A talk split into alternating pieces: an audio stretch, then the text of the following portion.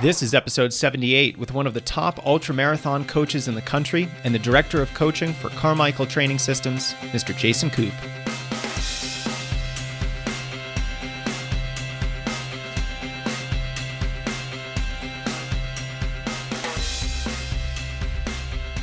Here we are again, everyone. Welcome back to the Strength Running Podcast.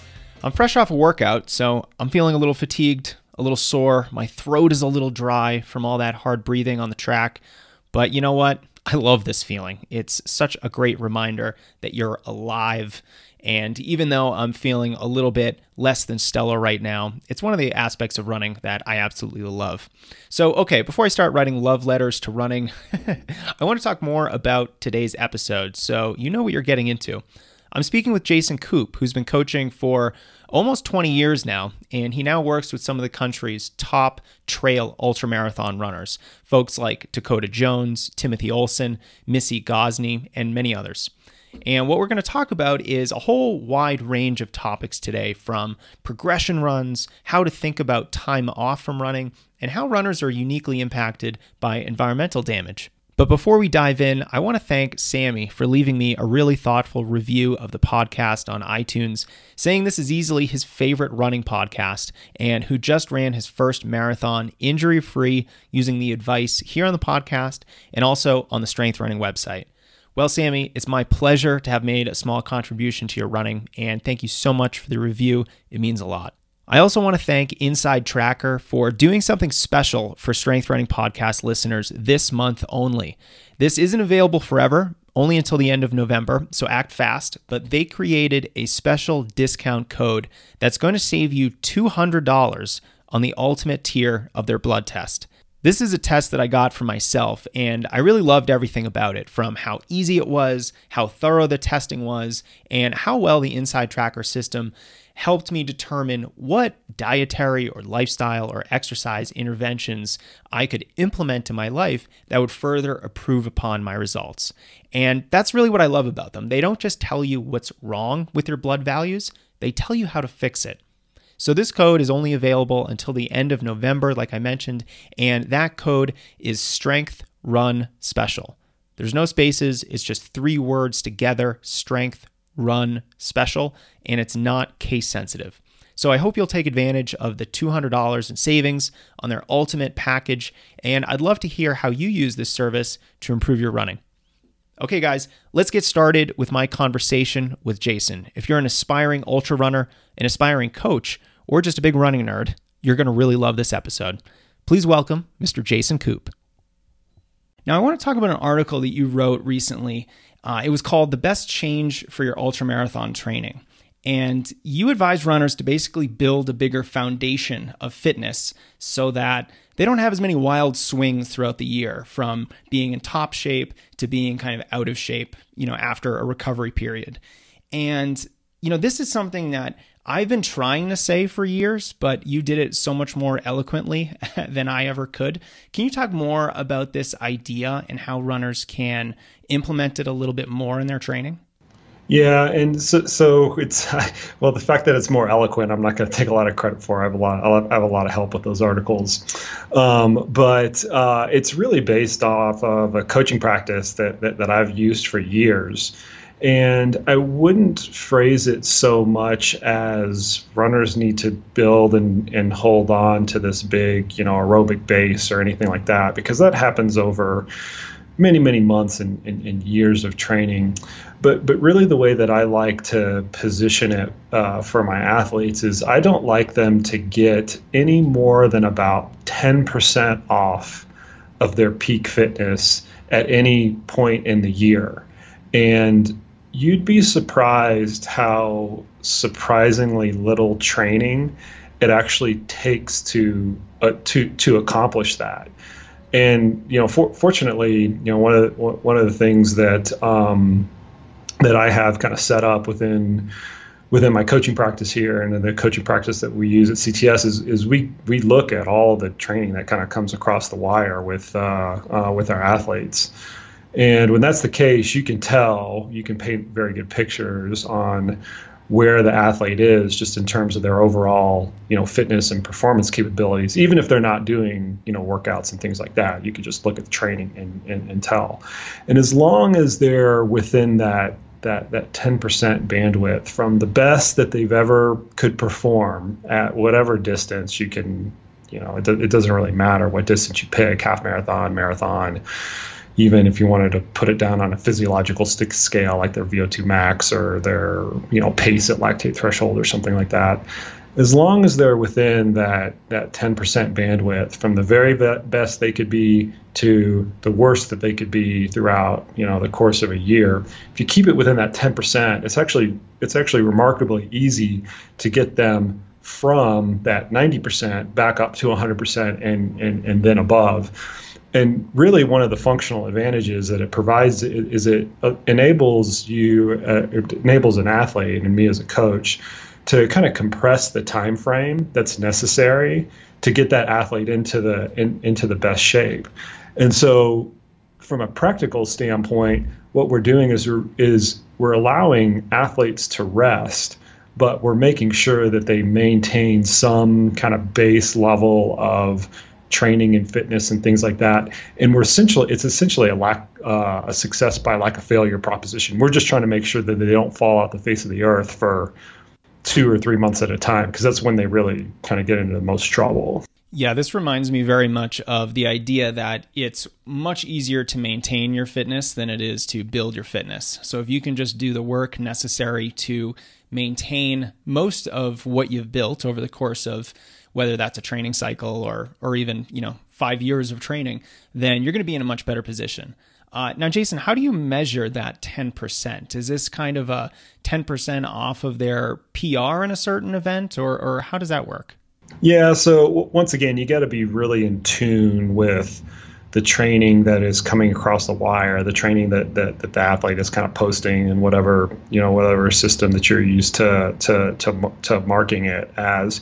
We're, we're not I, I would say we're not like field testing athletes or we're not having them go through you know a lactate threshold test or even race or anything like that every month out of the year to try to determine if this ten, if this 10% is actually uh, is actually a, a, eclipsed or not.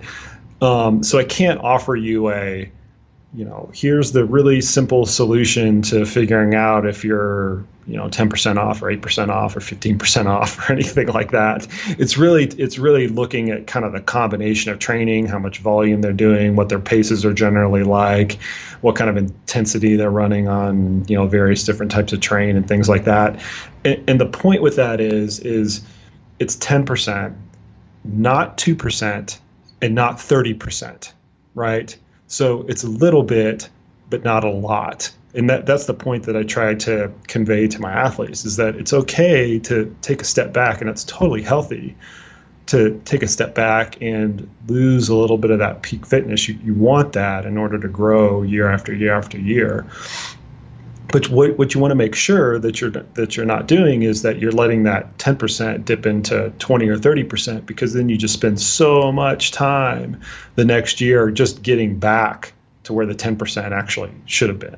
This reminds me of what my college cross country coach used to tell us. He used to say that, you know, if you're not going to run indoor and outdoor track, then I don't want you on my cross country team because running is not a single season sport. It's really a lifestyle.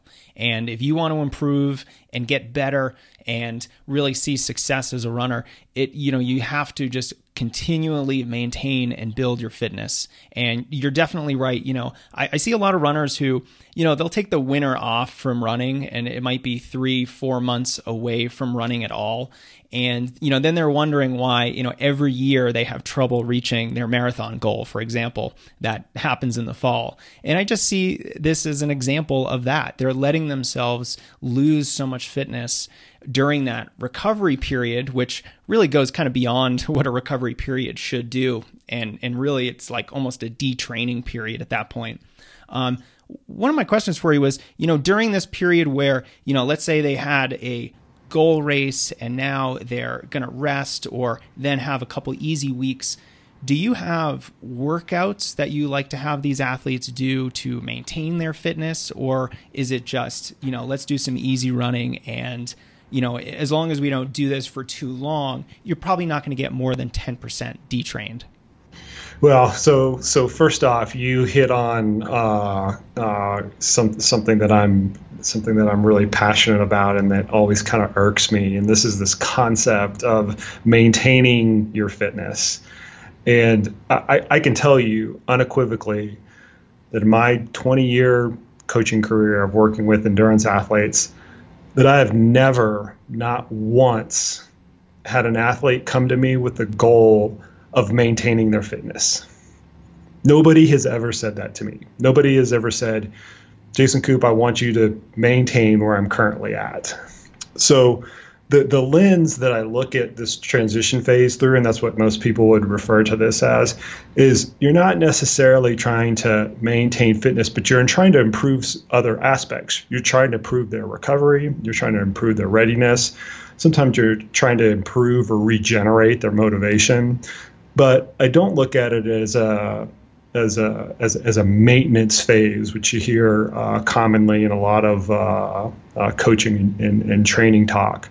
So to answer your question about do I give them certain workouts or things like that? Typically, no. Typically, I'm just having them do endurance week or endurance work and uh, maybe a few strides here and there. Um, but I find that more often than not, when I set up this kind of down period for athletes, when um, uh, after they've completed, you know, the big goal race, big goal training, and, and, and, things like that, that they're getting in some sort of, you know, ad hoc intensity just by running on the trails, right? And that's a little bit of the nature of the athletes that I that I work with versus a lot of road athletes. So they're getting some undulation in the intensity just as a natural byproduct of the of the of the, of the terrain that they're running on, and that typically does the uh, do, does the trick of keeping that intensity balance kind of in check.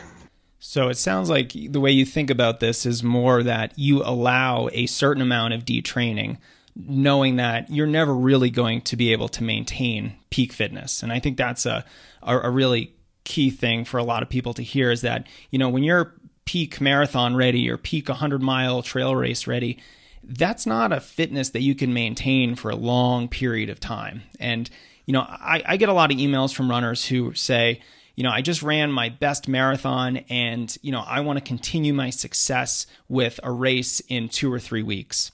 And you know, it, sounds like we're we're kind of talking about the same thing in different ways. In that, you know, I, I want to allow some recovery and detraining after a goal race, but not so much. And, and sounds very similar to that ten percent level that you have.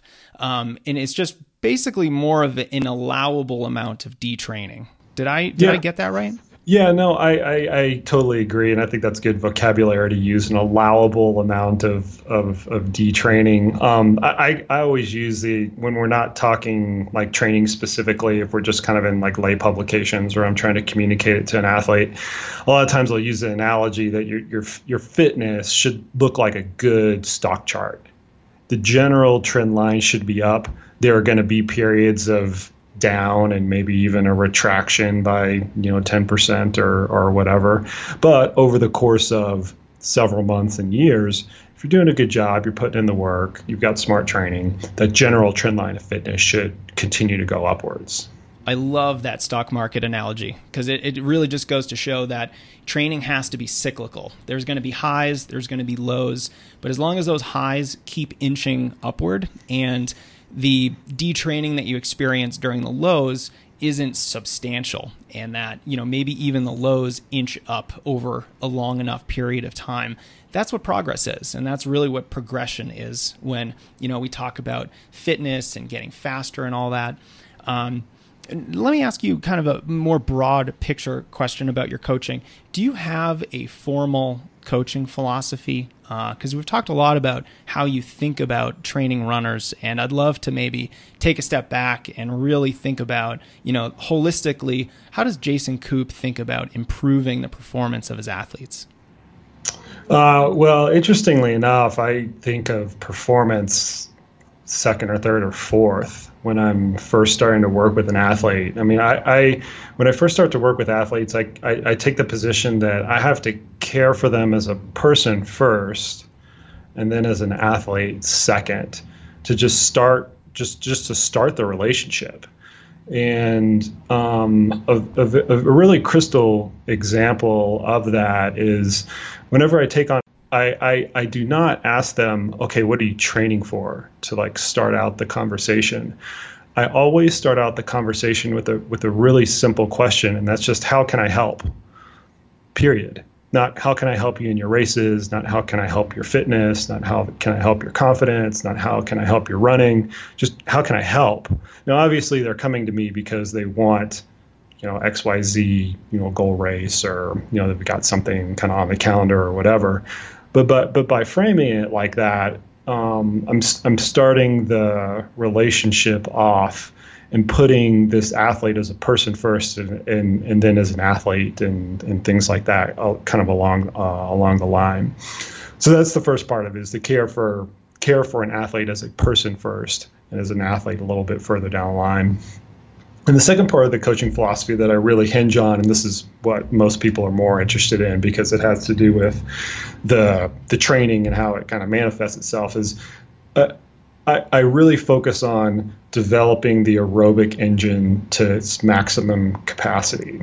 And sure, there's you know nutrition considerations, and sure, I want to make sure that they're tough and that they can handle kind of the psychological battles, especially at the elite level and things like that.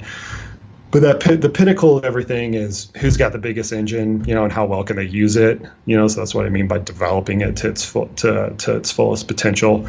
I, I steer a lot of my uh, a lot of my coaching and a lot of the kind of the philosophy that I put behind what I'm having athletes do at any one point in time with that kind of thing in mind that I'm trying to maximize their aerobic potential of their cardiovascular system first and foremost. That sounds very similar to uh, a quote that I actually just used on the podcast recently from University of Colorado at Boulder cross country coach Mark Wetmore when asked about his secret weapon, he said, We don't have any secret weapons. It's all about the patient development of the aerobic metabolism. And, you know, it's just such a, a classic uh, but very instructive line. Um, now, when you say, you know, you're, you're very much focused on the aerobic development, what does that look like in practice? How would I know from, say, looking at an, an athlete that you're working with that you are focusing on kind of general endurance? Yeah, you know, it's funny is uh, we we uh, just a couple months ago we brought on a new batch of coaches, and I, I took I took them through this exact example because one of the things that we have them develop is their own coaching philosophy, right? And that's that's fluid, right? You don't have to like etch it in marble or anything like that. Um, but I kind of took them through what the practical ramifications of that philosophy that I just um, uh, that I just described to you. And, and on the aerobic side, what it means is is the the or one of the things. I don't want to pigeonhole it into one specific thing, but one of the things uh, that that that kind of emanates from that develop the aerobic system first just has to do with some of the architecture that goes into any one particular uh, particular workout. And so the example I gave is a high intensity interval workout where you can either do one minute on, one minute off, one minute on, one minute off, one minute on, one minute off. So let's say you do that for 15 minutes, right? So 15 minutes of workload. You can either you can either have that 15 minutes of workload be in that one on, one off fashion, or you can choose to do five by three minutes.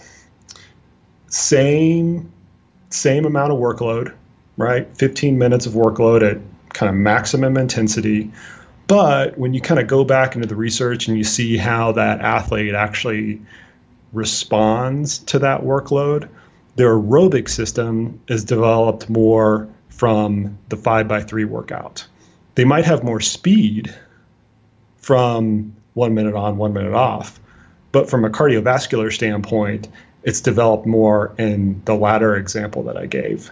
So when I'm so that's just a kind of a microcosm of what I do when I'm looking at the proposition of what workouts to place on the calendar and when and how those workouts are actually going to be designed. I'm going to design them and skew them in a way that kind of puts that that development of the cardiovascular engine as the kind of the the, the pinnacle of things.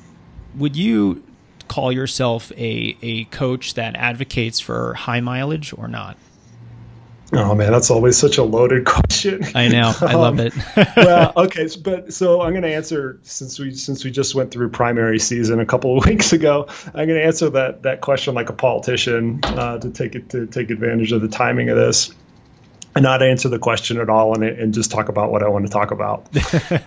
um, so I'm more of an advocate for maximizing the workload not necessarily the the the volume or the mileage like like you talked about. And what I mean by workload is the amount of time and the amount of intensity. And you can define that by liters of oxygen over you know over a four week period or a one day period or whatever period you want to measure you can define that by the amount of the amount of kilojoules that are done by that particular workload but that is certainly a lens that workload lens, maximizing the, the total amount of workload that I look at coaching through whenever I'm developing things for athletes. So when you say maximizing the workload, does that mean making the workload uh, more in volume or more intense? How how does that? Uh, how do you think about that?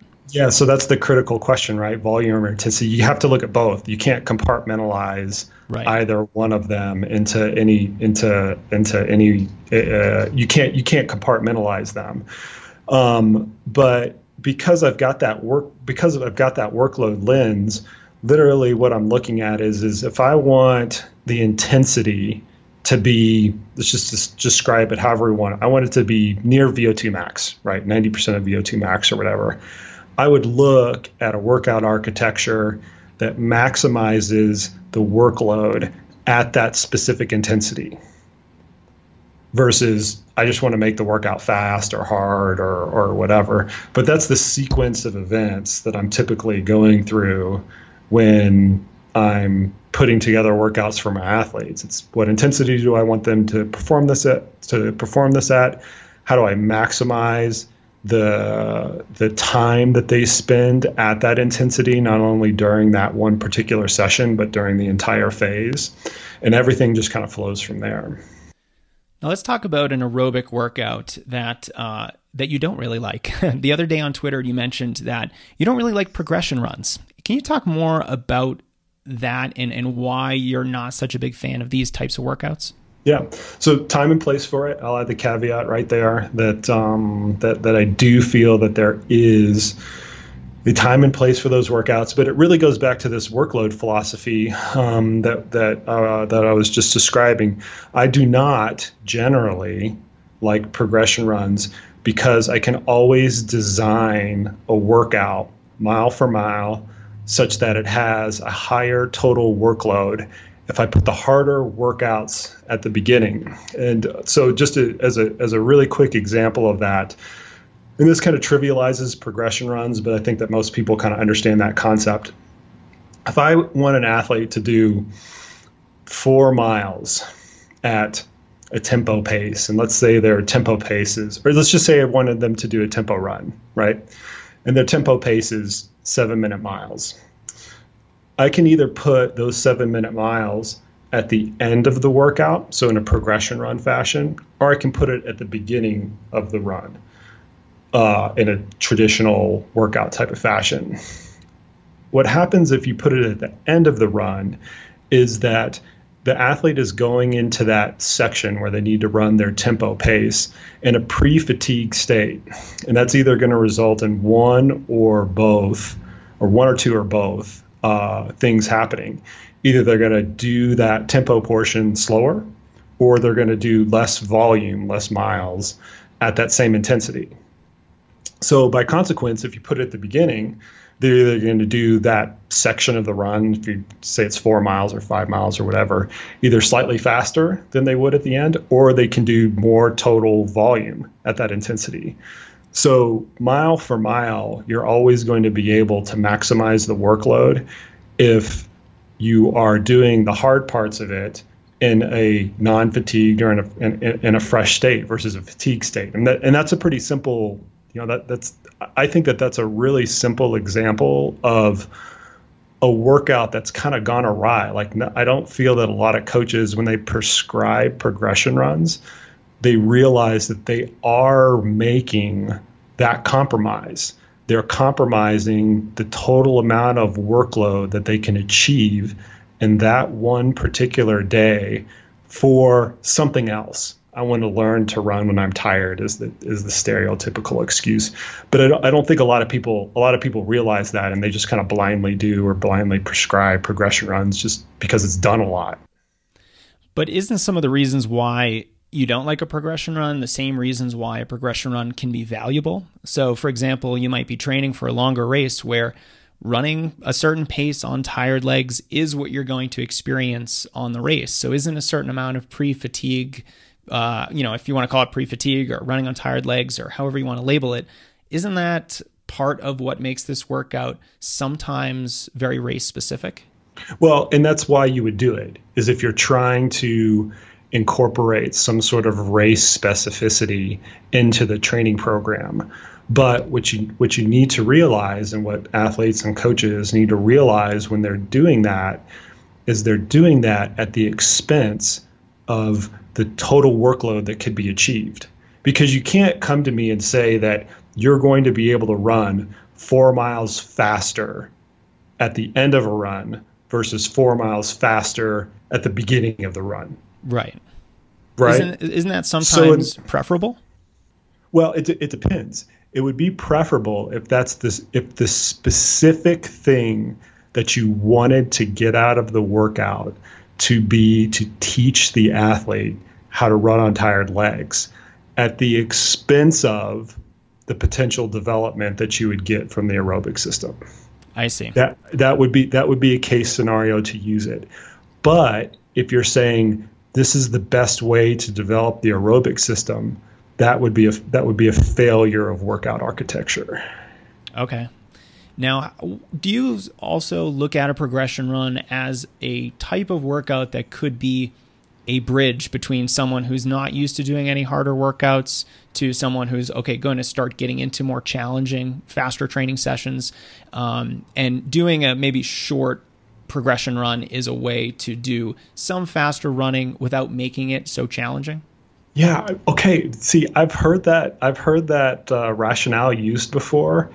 If I'm teaching somebody how to run at partic- at a certain intensity, right, using it as a bridge to more formalized intensity, I want them to do that in the least the least fatigued, most benign state possible like I don't want to pre-fatigue them and then have them run an intensity that they're not used to running. Like that logically doesn't make a whole lot of sense. Well, I think the idea is to do it when, you know, you're not running very high intensity and you're also not doing it for a long period of time. It's just Yeah, but uh, I would rather I would rather have it. So if I'm teaching somebody to do a 20 minute tempo run who's never done a tempo run before, and I know that they could probably do 40 minutes at that tempo intensity, right? I would rather have them warm up for 15 minutes, do 20 minutes at an intensity that they think that they can hold for 40 minutes, and then go cool down as a mechanism to teach them how to do the intensity versus go run for 40 minutes and do the last 20 minutes at a tempo intensity. Like I just think that you're to teach somebody who has never run that intensity or to provide a bridge, which is the vocabulary a lot of people use, I would rather do that in the most simple way possible. I think I think progression runs are actually more are actually more beneficial for more experienced athletes who Ooh, typically that's a really interesting problem. point. Why do you think that? Just just because you're asking somebody to do the hardest part of the workout when they're the most fatigued. That's an advanced concept.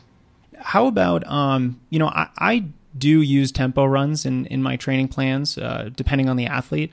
One of the things that I really like about a progression is that it really develops a certain amount of pace control. Because I think a lot of runners, either are going to run tempo pace or not. You know, there's most, in my experience, a lot of runners have trouble gradually ratcheting down the pace. And I like to see how runners split a progression run because it tells me how in control of a certain pace they are and how well they can feel a certain pace. So there's a, a little bit of intuition involved. And for me, it's it's a way of almost testing a runner just to see, you know, whether or not I can give them workouts by perceived effort or by feel, or if I need to be a little bit more prescriptive. Well, I can see that there's some that there's some utility in that, um, but the point that I always try to make, and I'll, I'll kind of take this from a from a coaching mentor standpoint, right? As if you were proposing this to me as a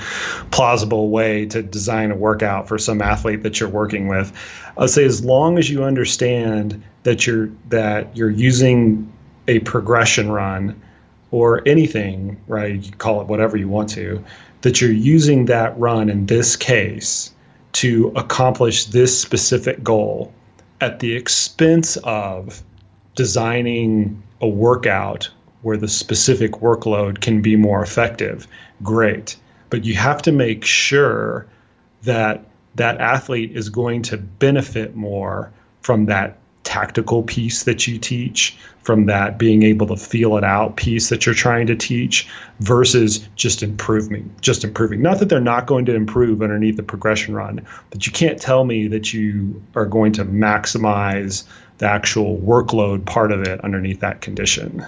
Right. That's almost like a separate goal Right. Um, let's let's transition a little bit and talk more about kind of your your arc of your coaching career. Is one of the questions I love asking coaches is, you know, is there anything about running or coaching that you might have changed your mind about over the last couple years or 5 years or 10 years? You know, maybe something that you do now that you never did when you first started coaching or vice versa.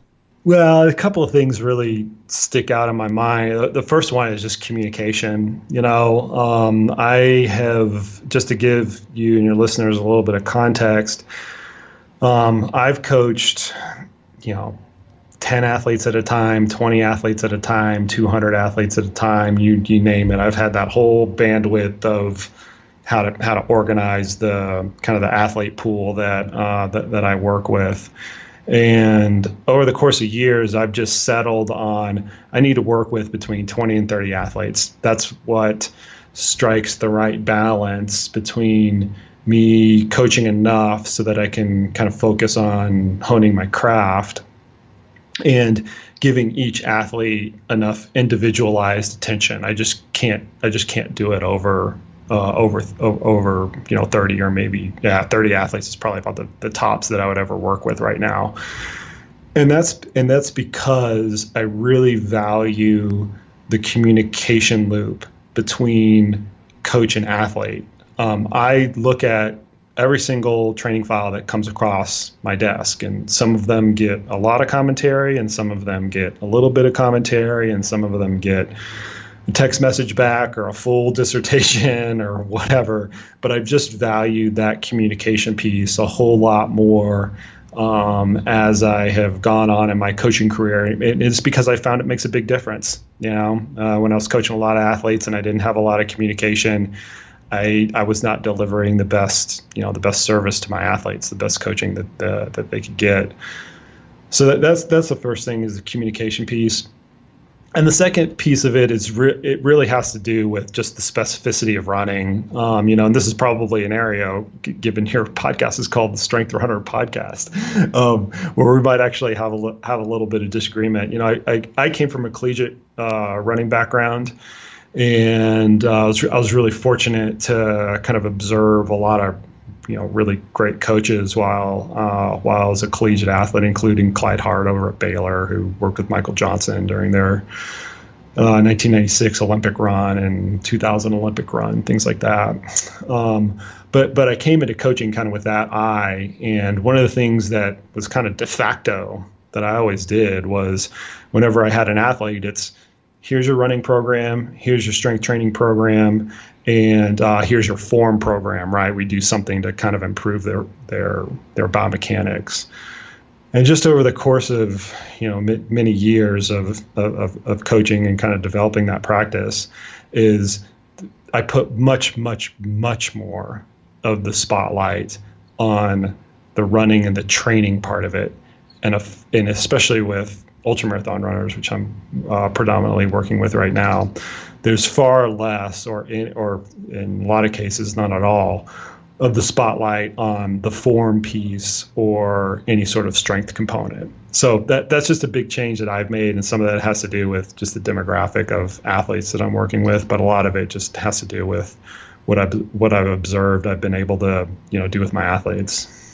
Yeah, that's interesting. I, I, don't know if we'd have much disagreement, despite this being the strength running podcast. Uh, you know, we are runners. We have to focus on running first, and no amount of strength training is going to make you into a good runner. You have to put in the running to make that happen.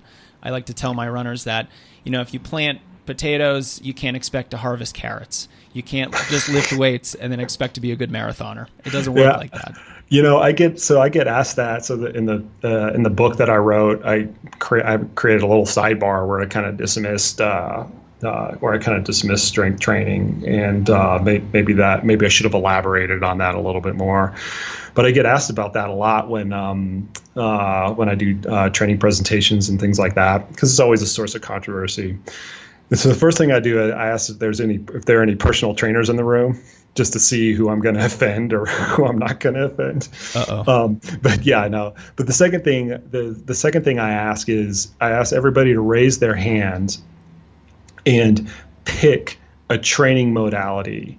If you only had one training modality that you could use to train for your next whatever group I'm talking to, marathon, ultra marathon, 5K, whatever. If you only had one training modality to pick from, which one would you pick? Raise your hands if you pick strength training. Raise your hands if you pick cross training. Raise your hands if you pick yoga. Raise your hands if you pick running.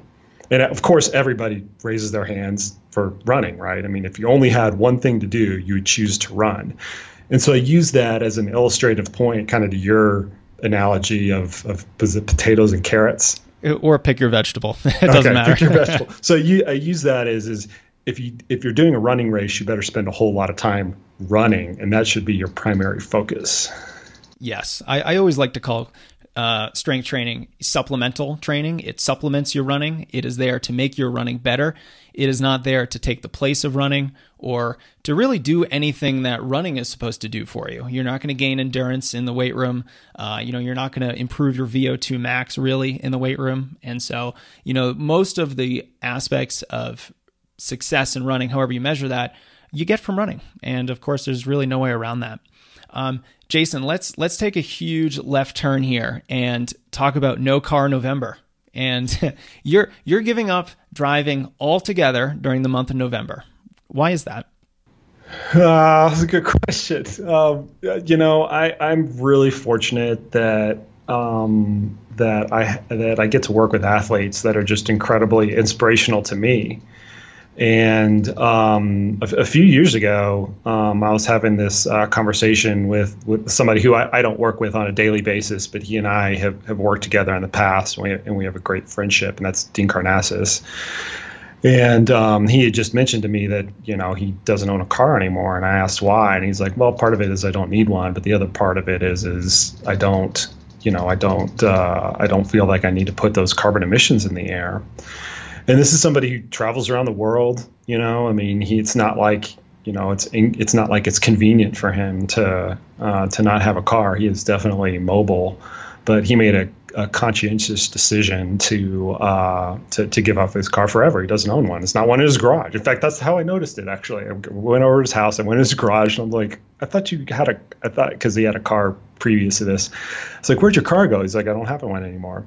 So that was kind of the first bit of it that that gnawed at me the second piece, and this is what kind of tipped me over the edge, is, another one of the athletes that I work with, uh, Dakota Jones. Um, he this year was training for the Pikes Peak Marathon, and um, he let me know beforehand. He's like, "Hey, this is what I want to do before the Pikes Peak Marathon. Is I'm going to ride my bike from Silverton to Colorado Springs, which is where the Pikes Peak Marathon is, and I'm going to raise money for Protect Our Winters." Yeah, D- Dakota wants to win the race. Don't get me wrong. I mean, that's kind of his first and foremost goal. He's a competitive athlete, and so the first thing I told him is like, listen, if you want to win the Pikes Peak Marathon, that's a terrible idea. Like if you're if you're riding your bike and you know camping on the side of the road for you know four or five days you know within a couple of weeks of of of trying to win one of the more competitive you know trail marathons uh, in the in the entire world that that exercise of riding your bike is counterproductive to you winning this race. And he just said i don't care. He's like I, am going to go out and i'm going to put out my best effort during the race and you know if i lose you know and if i can blame part of it on on on riding the bike i'm i'm, I'm okay with that because this is this is really important to me. I want to kind of make a statement. And so he so he did just that. He rode his bike. He rode his bike to my house um, stayed with stayed with uh, stayed with me for you know the week before the race did a little bit of training uh, in advance and uh, it was it was really hard for him. I mean, he, he he got to my house pretty freaking tired from you know riding his loaded up cyclocross uh, aluminum uh, Le bike uh, for several hours a day for for four days. So he got to my house pretty deteriorated, but he won the race anyway and set the downhill record kind of en route. And then he his bike home we rested on Sunday. I got to, you know, we got to hang out for a day, and uh, he rode his bike all the way back to all the way back to Durango. So, it, so anyway, that really kind of stuck with me, just because it, it kind of encapsulated everything. You know, he's, you know, incredible, inspiring individual who wanted to do this thing. He had obviously performance goals, but he realized that there's a, a kind of a bigger place in this world uh, uh, aside from you know winning a silly little trail uh, trail marathon in Colorado Springs, Colorado, and th- that just kind of stuck with me. So I said, "Listen, you guys have inspired me enough. I'll you know I'll, I'll give up my car for the month of November and maybe even beyond that if I could figure out how to how to how to make it work." And so it really was a byproduct of just these these two athletes really just got, uh, doing things that really resonated with me, and I wanted to reciprocate that. It's great how inspiration is, is such a self reinforcing phenomenon where someone can inspire someone else and that person goes on to inspire two other people and it's this wonderful cascading effect. Now, I ask you about this because there's been a lot of talk this year in particular about how the running community is going to be quite adversely affected by climate change. You know, we're seeing uh, all the wildfires just so severe in California right now, in Colorado as well. You know, I did a half marathon out in Fort Collins uh, in September, and you know, you're just smelling smoke at the starting line. It was this kind of surreal experience where you know you kind of think these fires are are off somewhere else but you know you go to travel for a race and you see the effects of them and you know i wanted to ask you what do you do you think that the running community should be more vocal about how our sport will be impacted by climate change in the years ahead? Well, I, I, I'm I, i am just going to once again not answer your question. I'm going to answer the question I want to answer. I'm going to take this just from a coaching standpoint because that's my profession. That's how I earn a living. I 100% absolutely think that, particularly athletes with a big platform, uh, but also um, uh, also coaches and brands that kind of earn their keep in the outdoor space need to do their job to protect it. And, and part of their job of, of protecting the outdoor space is is doing the right things and being a voice for climate change.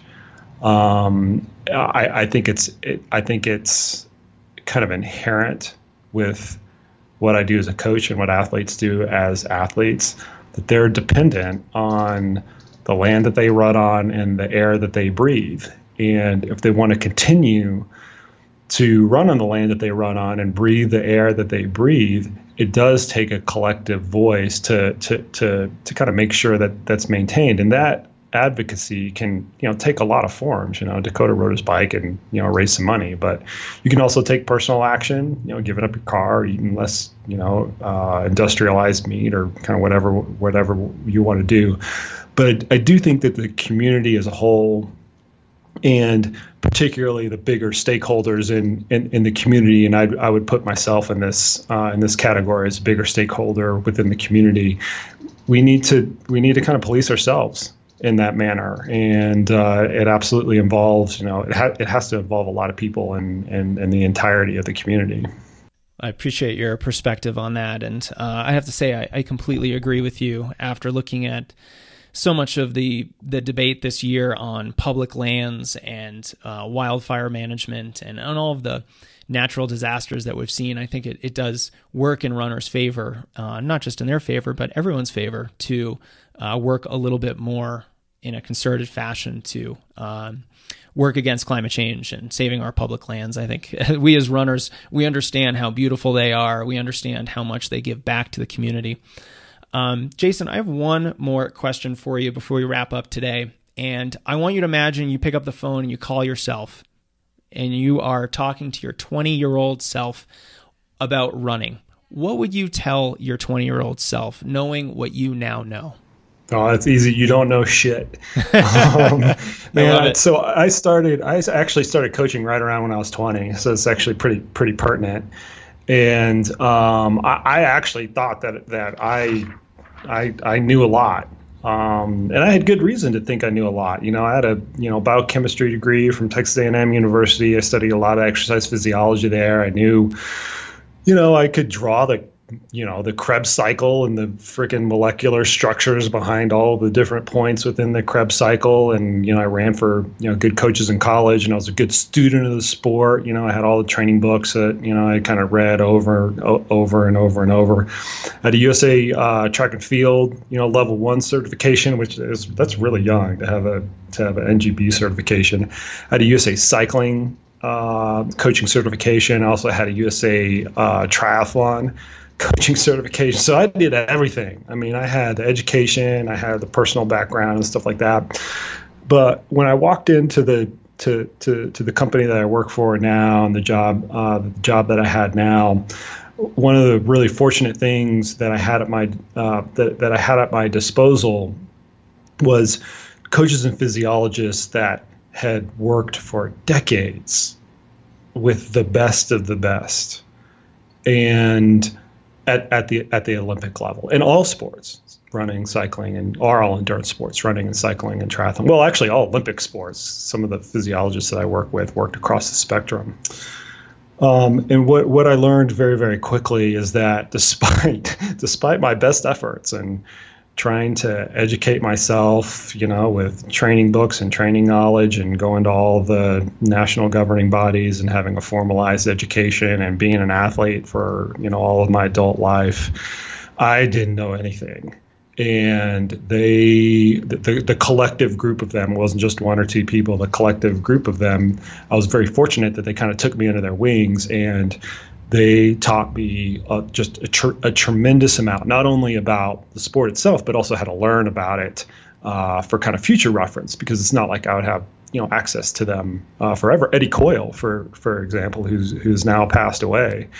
Uh, taught us a lot of things about physiology, but also taught us a lot of things about how to how to further your knowledge uh, in coaching and and in sports science when you have to do it on your own. So when I kind of look when I kind of look back on it, um, I, I, was lucky in a lot of ways to to to have that experience. I definitely I definitely took advantage of that luck um, uh, to uh, the, as as as much as I could, and I, I, I do continue to do so. But going into that situation, literally as a as a 20 year old, as you mentioned, there I had no concept of what I didn't know, no no concept uh, at all. So I would definitely tell myself that just remember you don't know much. You might have tried a lot to get the knowledge that you have, but you don't know jack. yeah, it's always tricky when you don't even know what you don't know.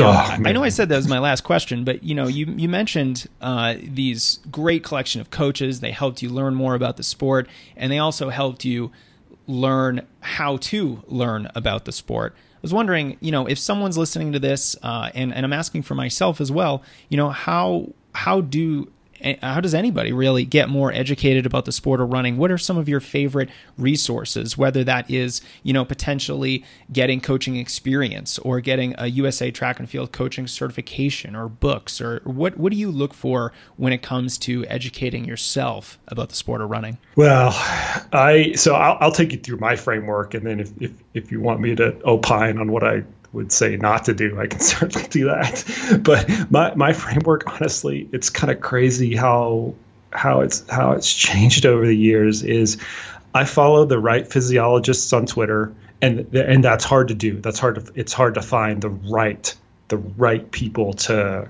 uh, to follow, and I will pick up on topics that they are having conversations about, and I'll essentially I'll essentially aggregate them in a in a unit for myself to explore more. So if I see you know, something that came out in the last 18 months or 24 months or something like that, is this whole concept of RED, so re- relative energy deficiency in sport, that that has kind of been pioneered by the Australian Institute for Sport.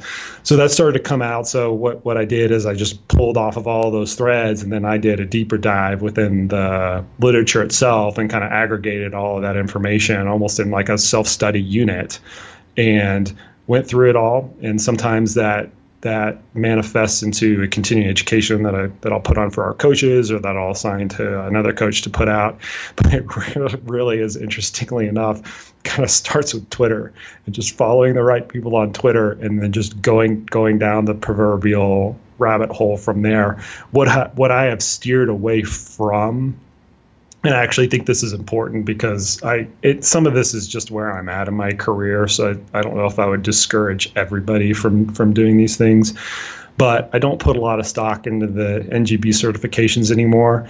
They've gotten better uh, over the years, but I don't find a lot of utility in them for coaches that uh, coaches that have, that have been around a while. Um, I don't put a lot of stock into lay publications. Um, uh, the outside magazines. With all due respect to Alex Hutchinson, who's who, who's a great writer, but a lot of that research that he's pulling up is just stuff that we're already familiar with. Uh, the lay publications like Runner's World and Trail Runner and you know things like that. I don't I, I don't find any any utility in those uh, those sorts of things. So it kind of literally just comes back to following the right following the right people and then diving down you know diving down those topics. Yeah, you found what works for you, and it's funny. I have used Twitter so much for learning about new new topics, connecting with people. It is such a great tool for learning, and it's, it's crazy. surprising. It's it's crazy. You know, I used to have I used to have like three or four interns come in at a time.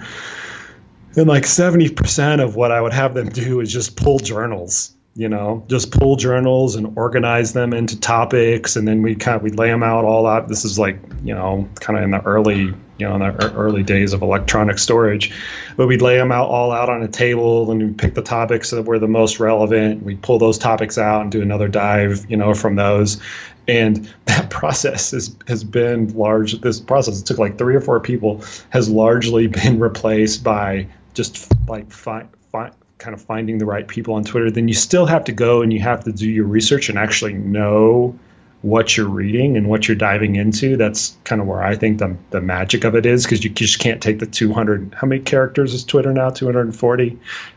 Um, like anyway, I think it might yeah, be 280. Yeah, whatever. However many characters that they're allotted, you can't just take that and run with it because there's not enough. There's obviously not enough room for the detail. But as a as a as a genesis for where where to go. It's not a bad, like I said, it's not it's not a bad place. No, it's it's not, and and that suggestion by itself is probably worth the cost of admission to this podcast episode, which yeah. which was free, by the way. yeah, you get what you pay for. I actually actually I have been, I would say, the last four out of the last five uh, high level uh, training presentations that I've been to at the at the end of the presentation, part of the references has been here's who to follow on Twitter. I love it. It's it's hilarious. It's well, like Twitter, here's, Twitter really, here's the team for this. yeah, it gives you kind of a, a an ability to peek over the shoulder of a physiologist, a physiotherapist, all these different people who are publishing research or studies or uh, just working with athletes on, on a day to day basis. It allows you to see what they're working on, how they're thinking about different topics, and it really is such a great tool for self study uh, that. Yep you know, I, I, would I would definitely recommend anybody who wants to learn about a specific topic use Twitter, follow the right people, and you know, after a while, you're going to know a lot more.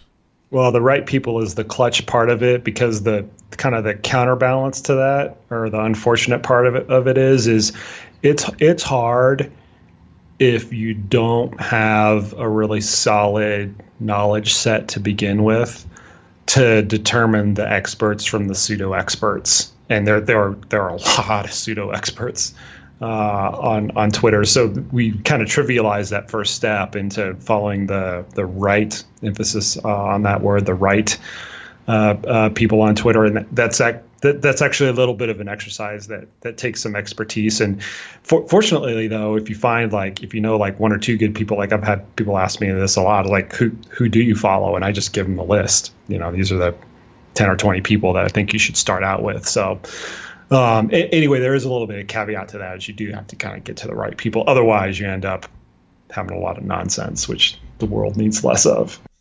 That's for sure.